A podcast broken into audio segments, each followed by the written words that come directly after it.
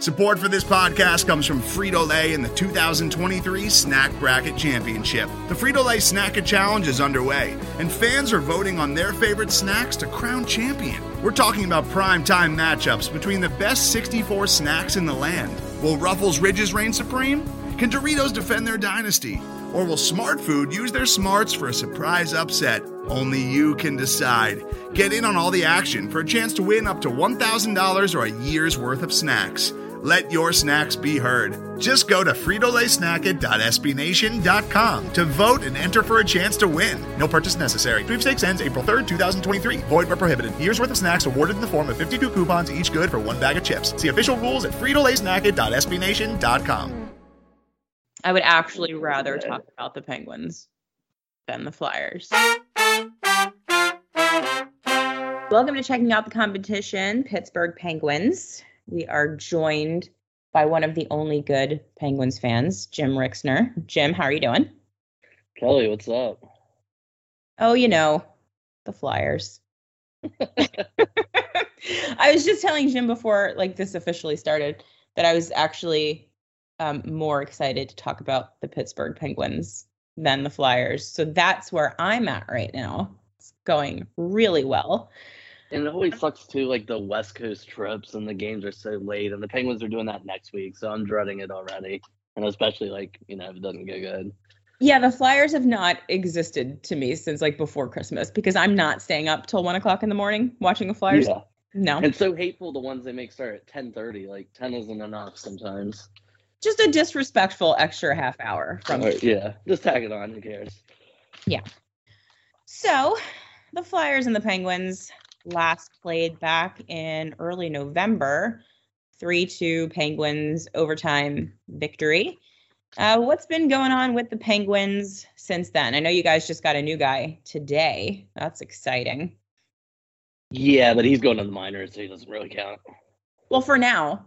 For now. For I'm now, sure like, um, he'll get yeah. called up and he'll have like forty goals in twenty games, because that's what happens with the Penguins with every random guy that you guys pick up. Somehow it does, but to answer your question, like, it's been going really good. I think the Penguins are like thirteen two and one in the last sixteen games, not counting whatever happens against Saint Louis the day before the Flyers game. So um, they've gotten a little bit healthier, but still haven't had a full team yet. But somehow, some way, like, the coach gets COVID, no big deal. All the players get it. And they've just found ways to win. The goaltending is suddenly good, I guess, and life is good. Okay, that's, I mean, I, do we, I'm done now. That's it. This is so annoying. I give you the right um, answer. Yeah, I know. I, yeah. So, do you guys, who's out right now? Right now, um, Malkin probably isn't playing this game, but he might be back as soon as this weekend. He hasn't played all season after knee surgery, and that's pretty much about it. Jeff Carter should be back for tonight. I'm sure you'll probably be happy about that. Great. And, that's- like, Drew O'Connor's out to some random player with COVID, and Jason Zucker's hurt, but he has one, like, one or two goals on the season anyway, so he doesn't count. Yeah, so, yeah, so almost a... A fully healthy, yeah, almost full team, guys. Yeah, for the first time. They're getting there. So, I guess just generally a thing that I have been thinking about in my head a lot, and I don't even know if you can answer this because it's kind of like an existential question, but what is it about Mike Sullivan? Because that's the only thing that makes sense to me. Like, it has to be Mike Sullivan. Yes. That yep. You guys can be down Sidney Crosby and Malkin. Your goaltending can be shit for, like, an extended period of time. Everyone is looking at the Penguins, like, a week into the season, like, eh, this might be the year they start to fall off. But no, not falling off. Still good. What is it about his coaching, you think, that he's able to get so much out of this team so consistently? That is a great question, because I thought you were going to ask, like, what is it? And I was going to say Mike Sullivan without hesitating, that makes them good. Yeah. But, like, how it's good, I mean, I guess if everyone knew, everyone would do it, and there'd be a ton of good coaches. So I think it's hard to, like, put the finger on, right? But, um, yeah, it's something about his messaging is good. His communication is clear. I mean, I, he holds them to a high standard and players to a high standard. And like the player they traded yesterday, Sam Lafferty, never really met that standard. So he was a healthy scratch for a full month, even when the team was injured or or had COVID issues. They don't play certain guys. Instead, they'll call guys up. So, I mean, so, certain people either rise or fall or succeed or don't within Sullivan's system. But, yeah, it's definitely what he does. He does really, really well, and and it works. Like, I sometimes I guess you could be a good coach and it doesn't work. But for him, like, every move he makes just about, it seems like it pays off as, as well as it possibly could. How has Crosby looked since he got back? Because I he didn't play in that November game, I don't think. Right. He had that he came back and then he got COVID like right before the Flyers game, I think. Yeah. So how has he looked since coming back from his injury? You know, um, when he finally got back in like mid-November, it wasn't good. Like his faceoffs, he was only at forty-three percent for faceoffs, and usually he's fifty-five percent plus near the top of the league. So he just didn't look himself. His his passes were the middle of nowhere, and it made sense, like, looking back on it, because he didn't have a preseason camp. He didn't have anything, and everybody else is at full flight. And since December, I believe he has seventeen points in the last eleven games. So he's really turning it on and coming along. His goal scoring isn't quite there yet, which is usually one of the, the longest things that takes to come back for him. But, like, his playmaking's getting better. His faceoffs is back up to fifty-seven percent in the month of December compared to not being good in November. So you can tell he's he's starting to find his game and get in the groove again.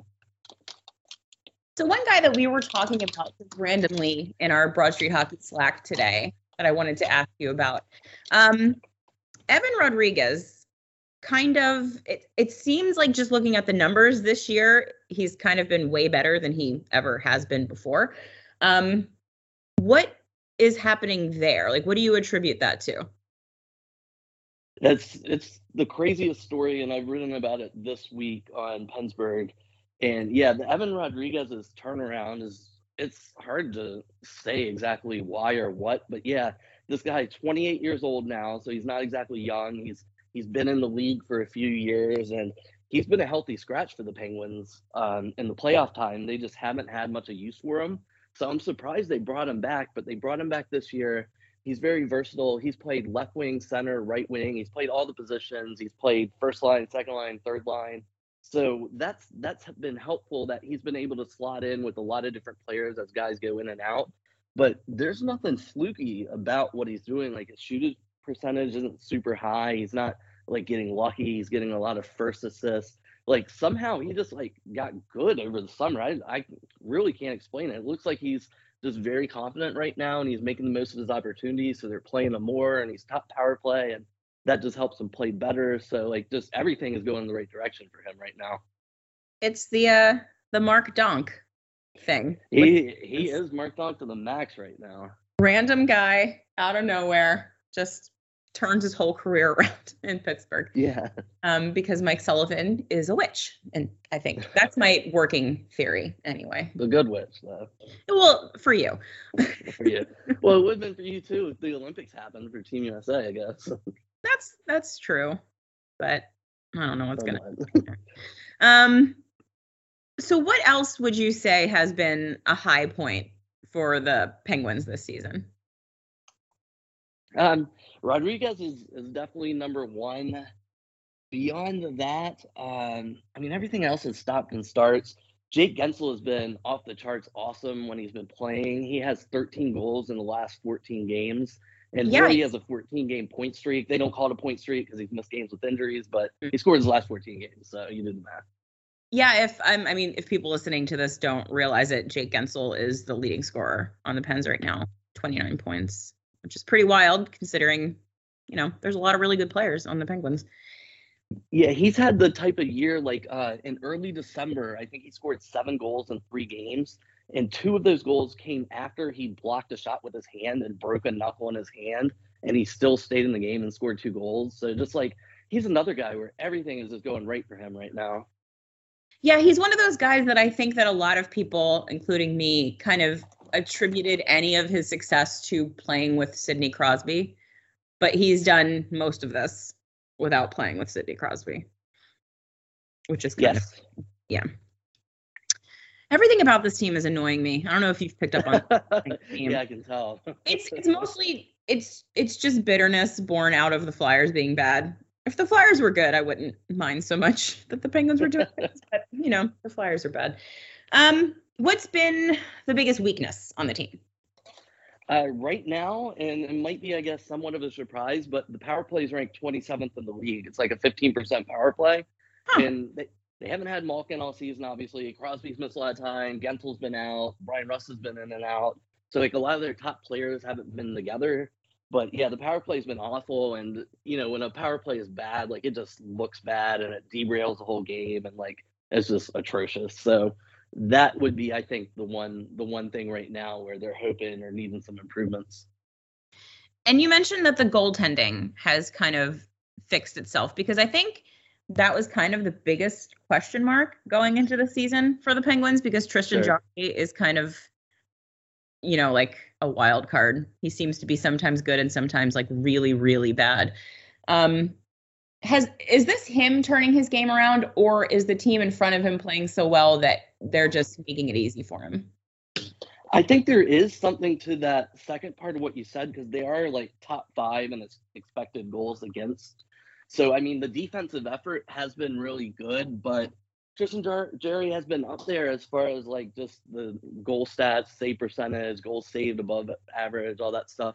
He's ranking out as one of the best goalies in the league, and I just, I wonder how how long it'll last, because even last year he did this too, where he had like a really good twenty or twenty-five game stretch, and then he was terrible. He, he, like you said, he does run very hot or very cold, and it's been very hot so far. So, I mean, I guess the Penguins are hoping it just continues and keeps rolling, but their backup goalie's been terrible this year, Casey DeSmith. So I think that's the one area too where they're going to have to decide, like, should we try to get a backup goalie in the trade market for the playoff time just in case Jerry falls apart? Or are we just going to roll with what we got and hope for not a repeat of last playoffs? So this, uh, this is the second half of a back-to-back for the Pens, right? They're playing tonight? Correct. Uh, do you think that the Flyers are going to see DeSmith, or do you think? No, nope, Jerry, because uh, Jerry's just coming off COVID himself, and ah. Okay. Technically on Wednesday he could have played, but they just went ahead and started DeSmith against Saint Louis. So I think, okay. You know, the Flyers game, divisional game, more important anyways. They're saving Tristan Jarry for that.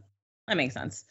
Yeah. Um, so I know that you mentioned the power play being a weak point for the Penguins, but that's not really something that the Flyers can, you know, actively use to try to beat this team. So if the Flyers were going to win against the Penguins, what would they need to do? Like, where can they find some room to get over on this team? That's a good question. Um, I think the Penguins, probably their third pair defense could be weak, a weak point. Mike Matheson is at times an absolute disaster in his own end, and Chad Ruedel is kind of like a journeyman who's had a great season, but he's not exactly moving the needle a lot. So I think if you can try to isolate on that third pair, especially since Philly will have home ice and the last change and all that stuff, if they can catch that third pair out. And the Penguins have had some uh, players coming out of COVID recently, like Kapanen and Bluger and Carter's first game back. So some important players, and uh, that's down the middle a lot too. So the center positions beyond Crosby, I don't think is exactly as strong as it'll be maybe a week from now. But given the Flyers, I guess, you know, Couturier hurt and all that stuff, and it's not really a strong point for them either. It doesn't look like at the moment. So outside of the the big name players that I think Flyers fans are all pretty familiar with, is there someone that's playing particularly well that we should keep an eye on? It would be Rodriguez, but I feel like he's kind of being known a bit right now. Um, other than that, I don't know. I mean, it's pretty much just the Penguins have had the same players for a while now, and it's It's everyone you think is doing good is doing good. Um, it's still weird to me that Jeff Carter is on the Penguins, and he had the assist on that overtime goal the first game. It is pretty um, weird. Carter's yeah, on. That's kind of strange. Uh, Brock McGinn's good for a goal every once in a while. He's kind of like a, just a hard-working grinder type player, but he has eight goals on the season. So I guess like for a real deep cut, probably uh, Brock McGinn, or maybe Danton Heinen has sixteen points in the first thirty-one games. He was kind of like a just a random signing that was okay a couple years ago in Boston, and he's having a pretty good season too. Okay, awesome. Um, I guess I don't really think there's anything else that I can ask you. It's just hard for me to imagine that the Flyers are going to win this game. So, but hockey's so dumb, and last time you were so confident, so I feel like that, that was, scares me more now. That was earlier in the season. Before, before your dreams were dashed? Yeah. Completely. There was a time where I was holding on real tight to the idea that they were going to turn things around because, like, no way they could be this bad. It's impossible. No way. But, uh, now that we're in January, I'm starting to think maybe they might just be bad. So I've kind of well, lost my spark. One thing I'm worried about is, like, all the ex-Penguins players, like, especially that go to the Capitals, like Connor Sheary and Daniel Sprong, and all these random players, like, score goals against the Penguins left and right when they play them. So Mike Yeo used to be a Penguins assistant coach, so I'm, like, expecting him to have, like, the game of his life or something. Or, oh, yeah. Maybe, maybe he's got, like, a little a little magic. Yeah. Some of that, like. That's one factor, you know, a very deep cut too, but I'm sure this game will be important for him and he'll be fired up and maybe his team will be fired up for him. Hmm. You might be turning me around a little bit. Maybe not completely, uh, but maybe I feel a little bit better now. You know it's bad when I have to talk open to you. I know. This is, we're in a sad place in Philadelphia right now, Jim. It's, it's a really rough time. Um. So what's your final score prediction for this game? All right, with all that being said, like, the Penguins are on a roll right now, having won eight straight going into the Saint Louis game. So I'm going to say it continues with a four two Pittsburgh win. four two Pittsburgh win. Okay. Um, and Tristan Jarry is right out of COVID protocol? Yeah, this will be his first game back, yep. Okay, so maybe. But it was like that short five-day thing. It wasn't yeah. like he was out for a long time. Okay. Ooh, I'm going to say we're going to get another three two overtime. I'll okay. say, I'm going to say Flyers win. On like some kind of fluky nonsense goal. I mean, these games always are tight between these teams. Like, one team will be up three nothing in the first period, and then by like the third, it'll be a tie game, usually. I, yeah, I'm I'm kind of hoping that maybe, you know, back from the West Coast, playing a team you actually hate. It's a divisional game. Maybe the Flyers will show a little bit of life in this one. Show some life for you. Yeah, we'll get a good hockey game maybe. Jim, where can people find you on the internet? Um, Twitter at Pensburgh, Pensburgh dot com. Those would be the best two places. All right, Jim, thank you so much for doing this for me. This was great. Everyone go check out Pensburgh. Go read that Evan Rodriguez article. You can get real mad about how Ron Hextall brought in a random guy to Pittsburgh that was actually good, and he never did that once for us. Thanks, Ron.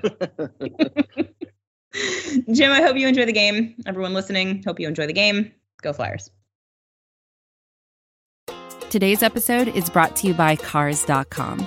With over two million vehicles and fifty thousand more added every day, Cars dot com will match you with the perfect car for you, your budget, your life, your style. And if you're ready to say goodbye to your current car, Cars dot com will get you an instant offer to cash it in. Just start by entering your license plate and get matched with a local dealer who will write you the check. So whether you're looking to buy or sell, just go to Cars dot com. It's magical.